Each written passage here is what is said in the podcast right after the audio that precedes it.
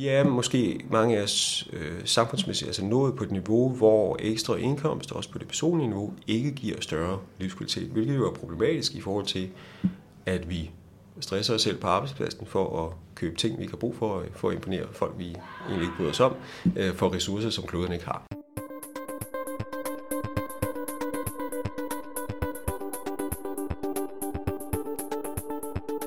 Du lytter til Lykkeministeriet, en politisk podcast sag om liv, lykke og livskvalitet. Mit navn er Nico Grønfeldt, jeg er medstifter af Alternativet og politisk aktiv i København. Vi skal have økonomisk vækst, lyder det ofte i den offentlige debat. I dag måler vi samfundsudvikling i BNP. Vi er slaver af et enkelt tal og indretter vores samfund efter det.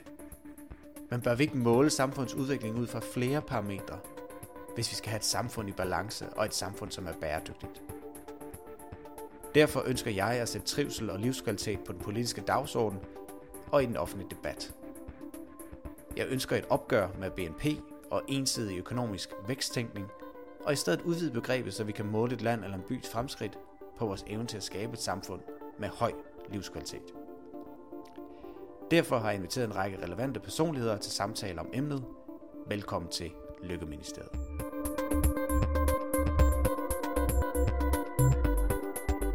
Velkommen til Lykkeministeriet, min podcast serie om det gode liv, hvor jeg går på opdagelse efter, hvordan får vi mere og bedre liv. Og meget passende så har jeg inviteret direktør Mike Viking ind fra Institut for Lykkeforskning. Velkommen til dig, Mike. Tak. Jeg har inviteret dig ind i mit lille studie, mobile studie, for at diskutere og debattere og blive inspireret omkring, hvordan man forsker i det gode liv, og hvordan vi får højere livskvalitet mm. i vores hverdag. Tak for, at du vil deltage. Tak for det, Morten. Mange har jo sådan en lille smule abstrakt følelse eller tanker omkring lykke og lykkefølelse. Hvordan definerer I lykke hos jer? Jamen, det kan jeg egentlig godt forstå, de har, og det har jeg da også selv øh, tidligere tænkt, at det var da noget mærkeligt, øh, uhåndgribeligt noget at, at måle på. Øh, den måde, som vi forsøger at måle lykken og det gode liv på, den bygger på OECD's anbefalinger. Øh, og det er den måde, som FN og forskellige andre internationale organisationer også forsøger at kvantificere det gode liv på. Og, og der gør vi det, at vi, vi bliver simpelthen nødt til at bryde det ned og kigge på forskellige bestanddele af lykken eller det gode liv. Mm. Og det gør vi jo også, når vi kigger på andre øh, komplicerede områder. Hvis vi kigger på vores øh, nationale økonomi, jamen, så kan vi jo også øh, Øh, se på vi kan se på væksten, vi kan se på bruttonationalprodukt per indbygger, vi kan se på inflation, vi kan se på arbejdsløshed osv. Og de forskellige indikatorer, de fortæller jo os forskellige informationer om, hvordan står det til med Danmarks eller Tysklands økonomi. Og vi bliver altså nødt til at have den samme tilgang, når vi skal forstå lykken eller det gode liv. Kig på forskellige dimensioner. Det at, at tro, at vi ligesom kan få et tal ud, der så fortæller os det hele, øh, er nok ikke helt realistisk. I 1968 udtalte Robert Kennedy de berømte ord, BNP måler alt, undtagen det, der gør livet værd at leve. Og hvor kommer begrebet BNP egentlig fra? Jo, det blev oprindeligt opfundet af den amerikanske økonom Simon Kuznets i forbindelse med den amerikanske kongres i 1934. Han advarede øvrigt selv mod at bruge BNP til at sige noget om lykke og det gode liv.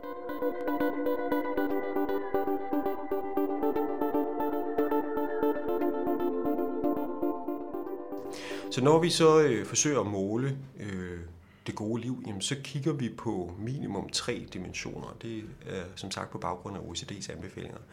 Og for det første, så kigger vi på det, man kalder livstilfredshed. Mm.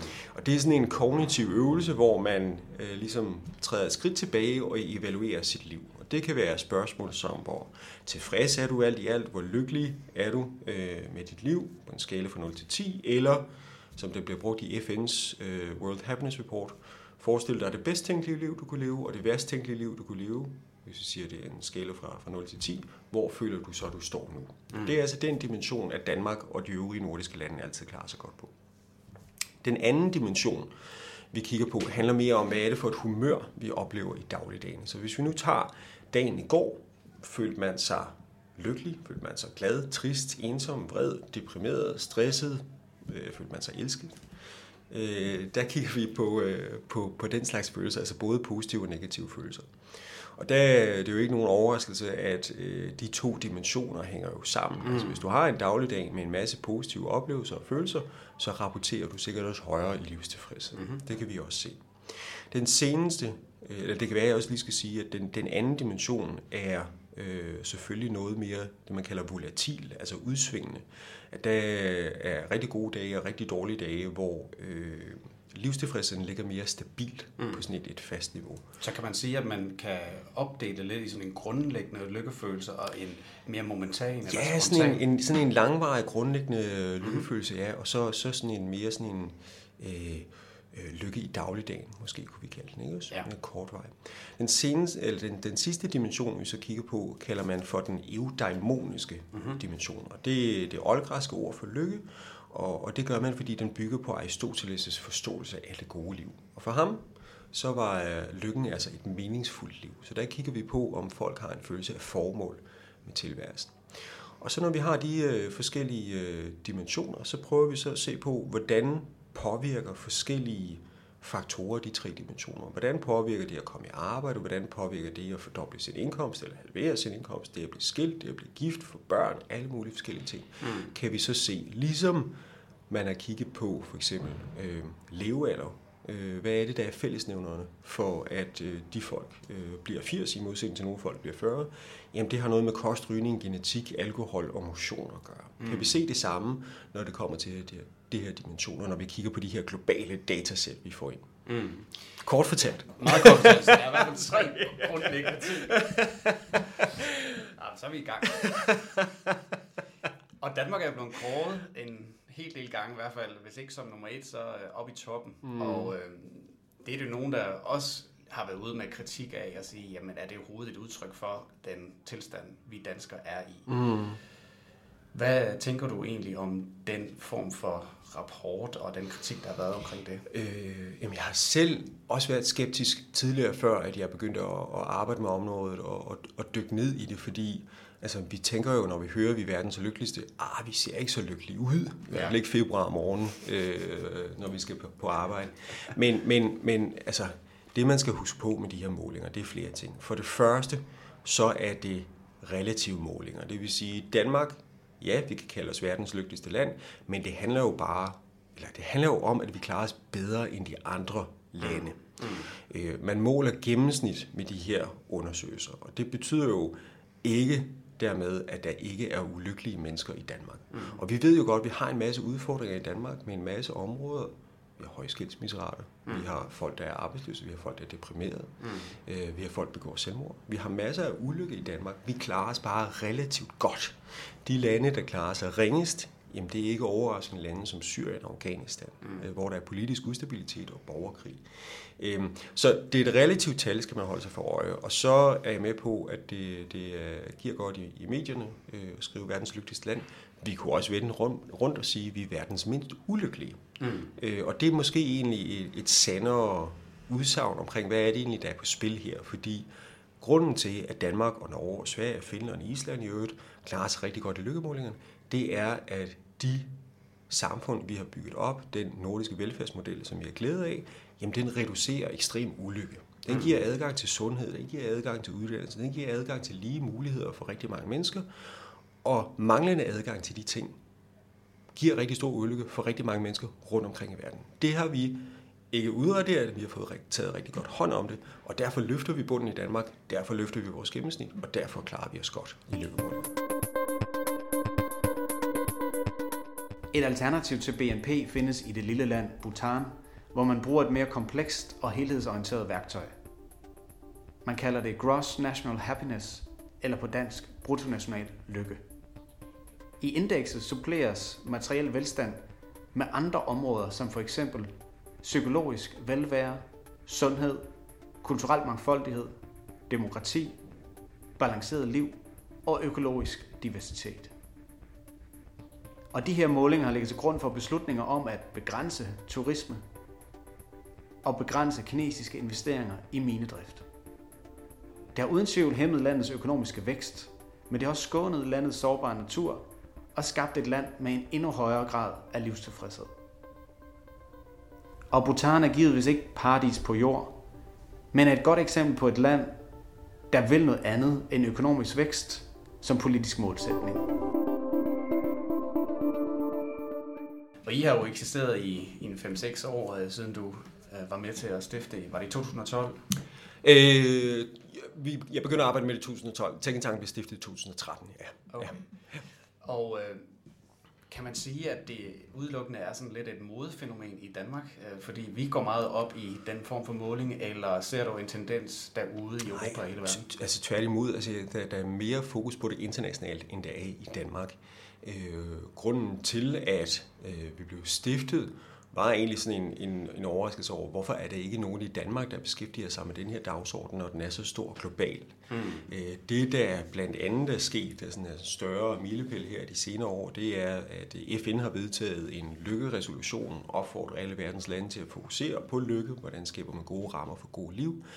Øhm, vi har forskellige regeringer, som er begyndt at navigere øh, og bruge lykkemålinger som en del af deres vurdering af, går samfundet frem og tilbage. Det har vi set i Storbritannien, øh, vi har set det i Frankrig, Tyskland, Japan. Senest er øh, noget så eksotisk som de forenede arabiske emirater, et af verdens rigeste lande, har nu ambitionen om at blive blandt verdens fem lykkeligste lande i 2021. Wow. Øh, vi har også en konservativ, økonomisk fokuseret organisation som OECD, som nu bruger livstilfredshed som nogle af de udviklingsparametre, de kigger på. Så der sker rigtig meget globalt, både politisk og også forskningsmæssigt. Senest har Harvard etableret et Center for Health and Happiness. Mm. Øhm, så der sker rigtig meget øh, globalt, og, og jeg tænkte, der er der nogen i Danmark, der bør beskæftige sig med den her dagsorden og samle al den viden, der ligger på feltet. Vi klarer os ret godt i lykkemålingerne. Mm. Øh, så, så der er egentlig mere fokus på det internationalt. Øh, der er også en større skepsis, synes jeg, i Danmark, og jeg tror, det hænger sammen med, øh, to ting. Altså for det første det, at vi klarer os godt i lykkemålinger, samtidig med, at vi er bevidste om de udfordringer, vi har, og at lykkebegrebet på dansk er lidt mere tabuiseret, end det er på engelsk. Mm. Altså det at sige, jeg er lykkelig på dansk, det er meget store ord, øh, sammenlignet med I'm happy. Det er knap så voldsomt, ikke mm-hmm. Så jeg tror også, der ligger en, en, en, en sproglig forklaring på, at vi er sådan lidt mere forbeholdende over for, for lykkemålingerne. Mm. Det giver god mening. Man kan sige, at alle har vel mere eller mindre bevidst en, et ønske om at leve et meningsfuldt og forhåbentlig også et langt liv. Ja. Hvad tror du, der er årsagen til, at øh, vi i Danmark ikke rigtig bruger den her forskning øh, politisk? Fordi når jeg kigger i det politiske landskab, så er det jo stort set kun mit eget parti, som virkelig går ind og tager en, en holdning til, at vi har andre bundlinjer end den økonomiske. Mm. Vi har mm. også den klima- og miljømæssige, vi har også den sociale. Hvad, hvad tror du, det er et udtryk for? Ja, det er et godt spørgsmål. Altså, ja, ja, altså, vi ser andre lande gå langt øh, hårdere frem på den her dagsorden, end, end, end vi ser i Danmark. Øh, det, det mest berømte eksempel er Bhutan, som mm. siden starten af 70'erne har opereret med det her bruttonational lykkebegreb i stedet for bruttonationalproduktet. Øh, men jeg vil så sige, altså, altså det er jo sådan et kæmpe paradigmeskift, der sker globalt og i Danmark i de her år. Så væk fra det klassiske økonomiske paradigme, hvor vi måler udvikling i kroner og øre, over til det her blødere og for nogen mere uhåndgribelige øh, paradigme, hvor vi kigger på livskvalitet. Mm. Og, og, og nogle af barriererne er jo, at vi ikke har fået standardiseret de her mål endnu. Det er blandt andet noget af det arbejde, som OECD har kastet over og forsøgt at skabe nogle standarder for de her øh, målinger.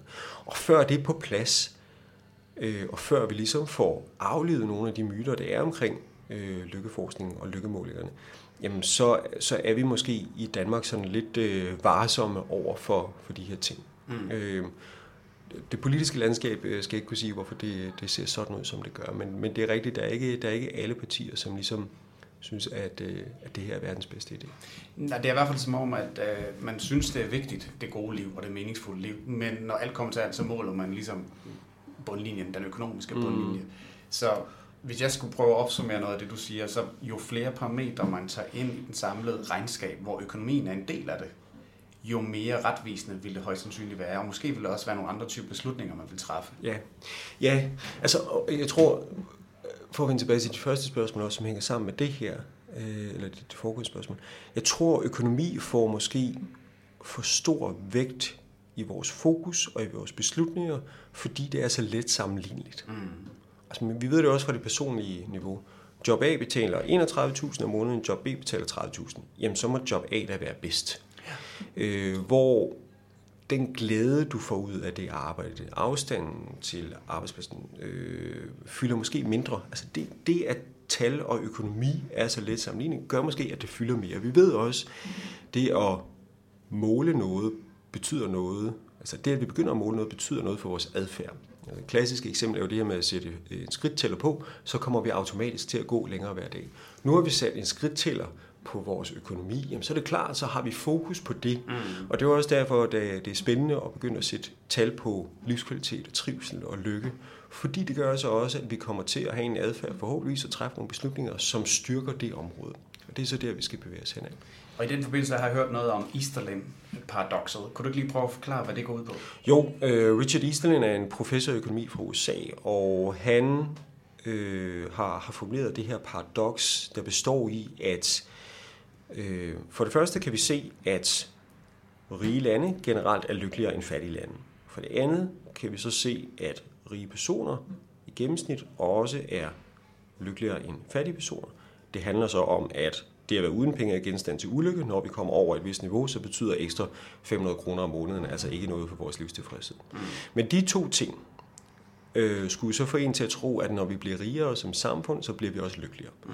Det er bare ikke tilfældet. Det var ikke tilfældet i USA, øh, det er ikke tilfældet i Danmark og rigtig mange andre øh, vestlige lande. Vi bliver rigere, vi bliver ikke lykkeligere. Det er det, paradokset består i. Øhm, og vi er måske mange af os øh, samfundsmæssigt altså nået på et niveau, hvor ekstra indkomst, også på det personlige niveau, ikke giver større livskvalitet, hvilket jo er problematisk i forhold til, at vi stresser os selv på arbejdspladsen for at købe ting, vi ikke har brug for, for at imponere folk, vi egentlig ikke bryder os om, øh, for ressourcer, som kloden ikke har. Mm. Øhm, øhm, så altså skabe en bevidsthed omkring den afkobling, der er mellem wealth og well-being, eller at få knust eller løst den gode, der ligger i, hvordan får vi konverteret wealth to well-being, mm. er der rigtig mange, der, der kæmper med øh, herunder os. Så hvis vi øh, skulle bruge den forskning, I nu laver, øh, som jeg går ud fra, udvikler sig fra dag til dag, og flere og mm. flere byer og lande kobler sig på, hvad vil du så pege på, øh, man kunne sætte i gang her i Danmark eller i København? Eller, for jeg ved jo, der er nogle byer, der også arbejder med lykke og lykkeregnskab. Ja, der er, der er i Danmark og internationalt øh, øh, kommuner og byer, der er begyndt at, at have de her livskvalitets- eller lykkeregnskaber, ikke? Også, hvor man begynder at øh, undersøge, hvordan har vores borgere det egentlig? Og hvad ser ud til at have en effekt på vores borgers livstilfredshed? Øh, og det er egentlig bare at få systematiseret øh, og monitoreret livskvaliteten. Hvordan går det for folk? Hvordan har de det? Hvad betyder noget? Hvilke faktorer påvirker vores borgers livskvalitet mest? Er det, øh, er det øh, infrastrukturen? Er det øh, øh, daginstitutionerne? Er det øh, dagpengesatsen? Hvad er det, der betyder noget? Og det er jo, der, der bliver lavet en masse eksperimenter, og masse undersøgelser nu her, så det har vi jo ikke det fuldstændige billede af, men, men øh, der sker rigtig meget, som du også siger, nærmest fra dag til dag nu her på det felt.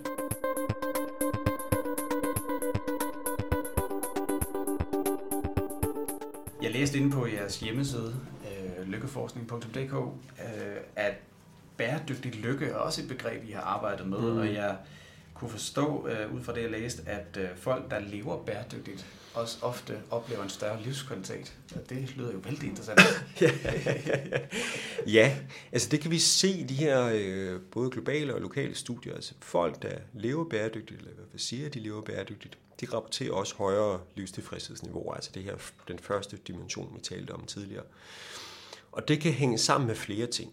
Altså dels så kan det skyldes, at når vi er glade og har en høj livstilfredshed, jamen så er vi måske også mere tilbøjelige til at gøre noget godt for andre, og for naturen, og for omverdenen og for samfundet. Så det kan være, at det er den vej, at, øh, mm. at, at uh, sammenhængspilen går. Det kan også være den anden vej rundt. Altså det at gøre noget godt, får os også til at have det godt. Mm. Øh, inden for lykkeforskning og forskellige andre felter taler man også om det her, man kalder help us high. Vi kender runners high. Uh, help us high er, uh, at uh, vi er øh, indrettet øh, i hjernen til at, at få det godt af at gøre det godt. Altså, mm.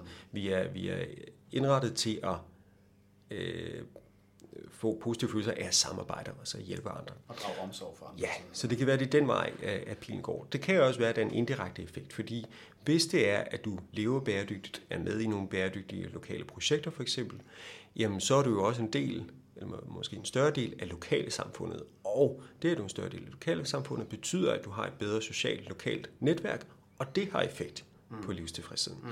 Så der kan være forskellige forklaringer på, at det ser sådan ud. Men globalt og lokalt kan vi se, de folk, der lever bæredygtigt, de rapporterer så højere livstilfredshed. Bæredygtig lykke. At gøre godt for os til at have det godt, siger Mike. Og folk, der lever bæredygtigt, er ofte gladere, viser undersøgelser. Mike han talte om et helpers high, hvor man får et kick ud af at gøre noget godt for andre, eller måske noget, der er større end en selv. Det vil sige, en bæredygtig by med bæredygtige borgere giver åbenbart også en by, der er mere livsglad og meningsfuld. Det er der værd at tage med.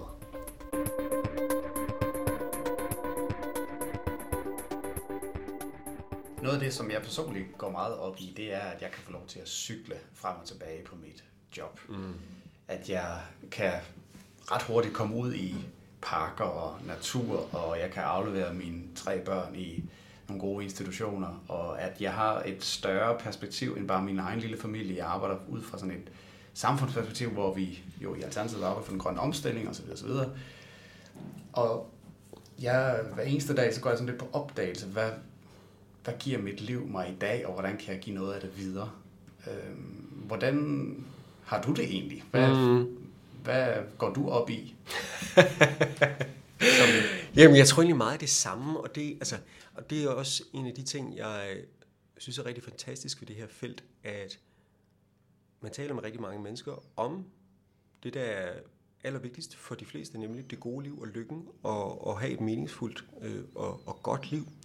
Og så opdager man også, hvor ens vi i virkeligheden er. Altså et af du og jeg, fint, vi bor begge to i København, vi har måske mange af de samme interesser, men jeg oplever altså også det samme, når jeg er i Malaysia eller Singapore eller Atlanta og forskellige andre byer. Vi er ikke så forskellige, som vi går rundt og bilder hinanden ind, vi er. Mm. Øh, jo, vi er fra øh, Malaysia og Danmark og USA, men vi er først og fremmest, først og fremmest mennesker. Mm. Og det er altså de samme ting, der driver det gode liv og glæden og lykken øh, rundt omkring i verden langt hen ad vejen. Selvfølgelig er der nogle kulturelle forskelle, selvfølgelig er der nogle individuelle forskelle, men der er seks faktorer, der forklarer størstedelen af spredningen mellem de lande, vi har i World Happiness Report, altså 157 lande. Mm. Øh, så vi ved rigtig meget om, hvad det betyder noget for, for mennesker rundt omkring i verden. Så man kan sige, at, at der er nogle øh, kollektive parametre, som går på tværs mm. af os som mennesker. Og så er der selvfølgelig også nogle mere subjektive, at jeg kan måske lide fodbold, og du er måske mere til tennis. Ja. Så der er den øh, forskellighed, men, mm. men det I forsker i, det er meget i det kollektive felt. Ja. Ja, men man kan sige, hvis vi nu tager det eksempel, du nævner her, du bryder dig om, øh, om fodbold, jeg kan godt lide tennis, men fællesnævnerne er her, vi kan godt lide fysisk aktivitet, ja. vi kan godt lide at bruge vores krop, vi kan godt lide at holde os sunde og raske. At det så kommer til udtryk på forskellige måder, øh, er, er, kan man sige, er, jo, er jo mere underordnet. Men, men jeg kom lige til at tænke på, øh, nu sagde du det her med, at du, godt lide, at du kan cykle rundt af infrastrukturen i København, og jeg er helt enig. Og jeg, altså, jeg tænker, det hænger også sammen med, velfærdsstaten, som vi talte om tidligere, og dens betydning for det gode liv i Danmark, og hvorfor vi klarer os godt i lykkemålingerne. Og jeg bliver konfronteret med det gang på gang.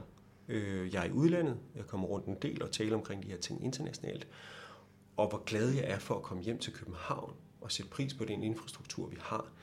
Jeg var i øh, Kuala Lumpur her øh, sidste måned.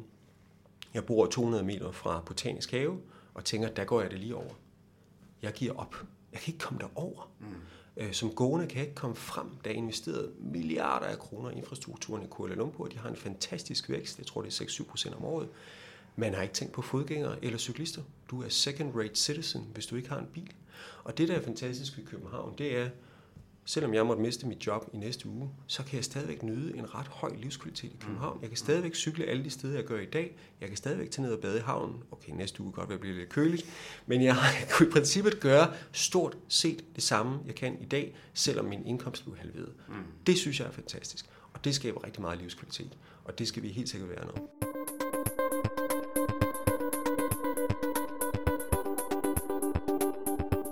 Så hvis I nu øh skal prøve at kigge på, hvad næste skridt kunne være. Øh, nu kommer jeg jo fra et politisk parti, og vi er også repræsenteret på Christiansborg. Lige om lidt, så er vi også forhåbentlig også på forskellige rådhuse. Ja.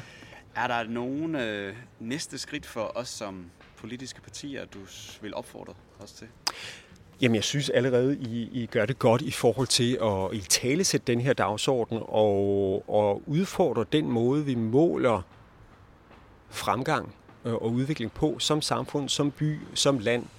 Øhm, og, og insistere på, at vi skal have nogle nye eller nogle tillæg i forhold til øh, den måde, vi, vi måler øh, velstand og udvikling på som samfund. Øhm, så jeg, jeg, jeg synes, øh, I, I går den rigtige vej. Nu skal vi bare have... Så vi ringer til jer næste gang, vi uh, skal opfinde et nyt øh, BNP? ja, der er jo mange, altså, der, der, altså, og det er, man kan sige, det er også en af de udfordringer, vi har nu her. Der er rigtig mange forslag til, hvordan det nye BNP skal se ud. Og det, der er brug for, det er øh, en form for standardisering i forhold til at måle de her ting. Og det vil nok tage nogle år, hvis ikke årtier, før det ligesom er på plads. Og det, øh, nu, nu, nu er der ikke udfordret i forhold til det økonomiske paradigme, den, den måde, man måler BNP på, men der har der helt sikkert også været diskussioner om det i sin tid, øh, og er det til stedighed. Øh, så det skal vi have fundet ud af, og der er rigtig mange øh, toneangivende aktører, både FN og OECD, øh, som, som arbejder med det spørgsmål. Mm. Øh, så jo, I må meget gerne ringe. Øh, vi har øh, måske ikke nødvendigvis et helt entydigt svar lige i morgen, men, øh, men vi har da en hel masse idéer til, hvad man kunne måle på.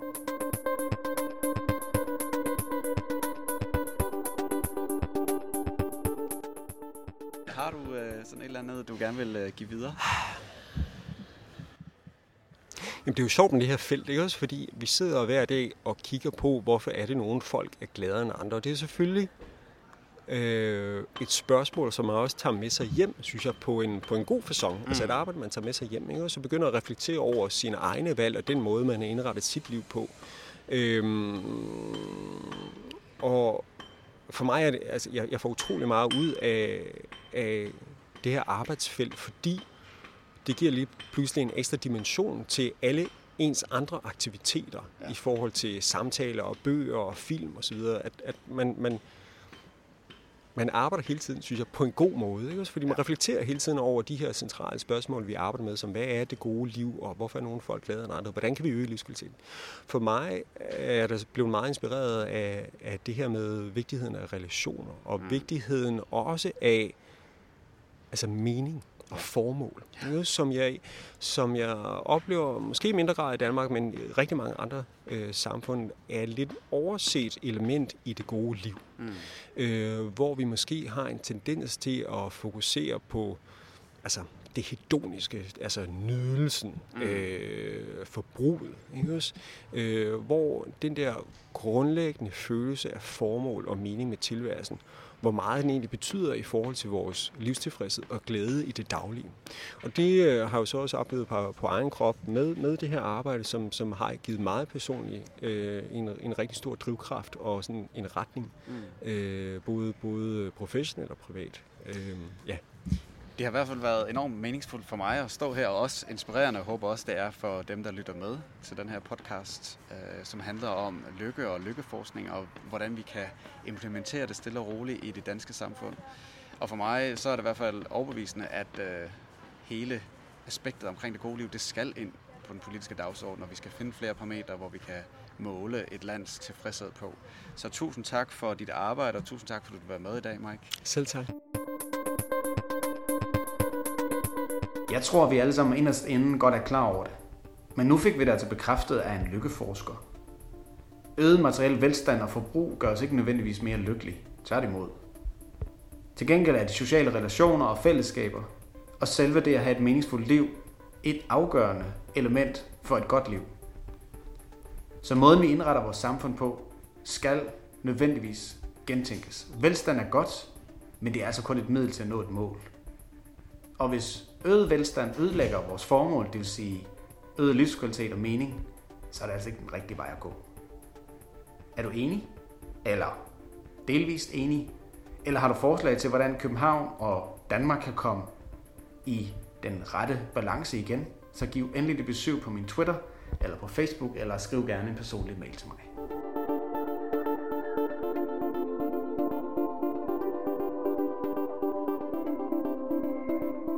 Det var alt, hvad jeg havde til dig i den omgang af Lykkeministeriet. Lyt med næste gang, hvor jeg fortsætter jagten på lykke og det gode liv. Du kan i øvrigt finde mig på Facebook, Twitter, Instagram, Snapchat og naturligvis i iTunes, eller hvor du nu downloader din podcast. Tak for, at du lyttede med.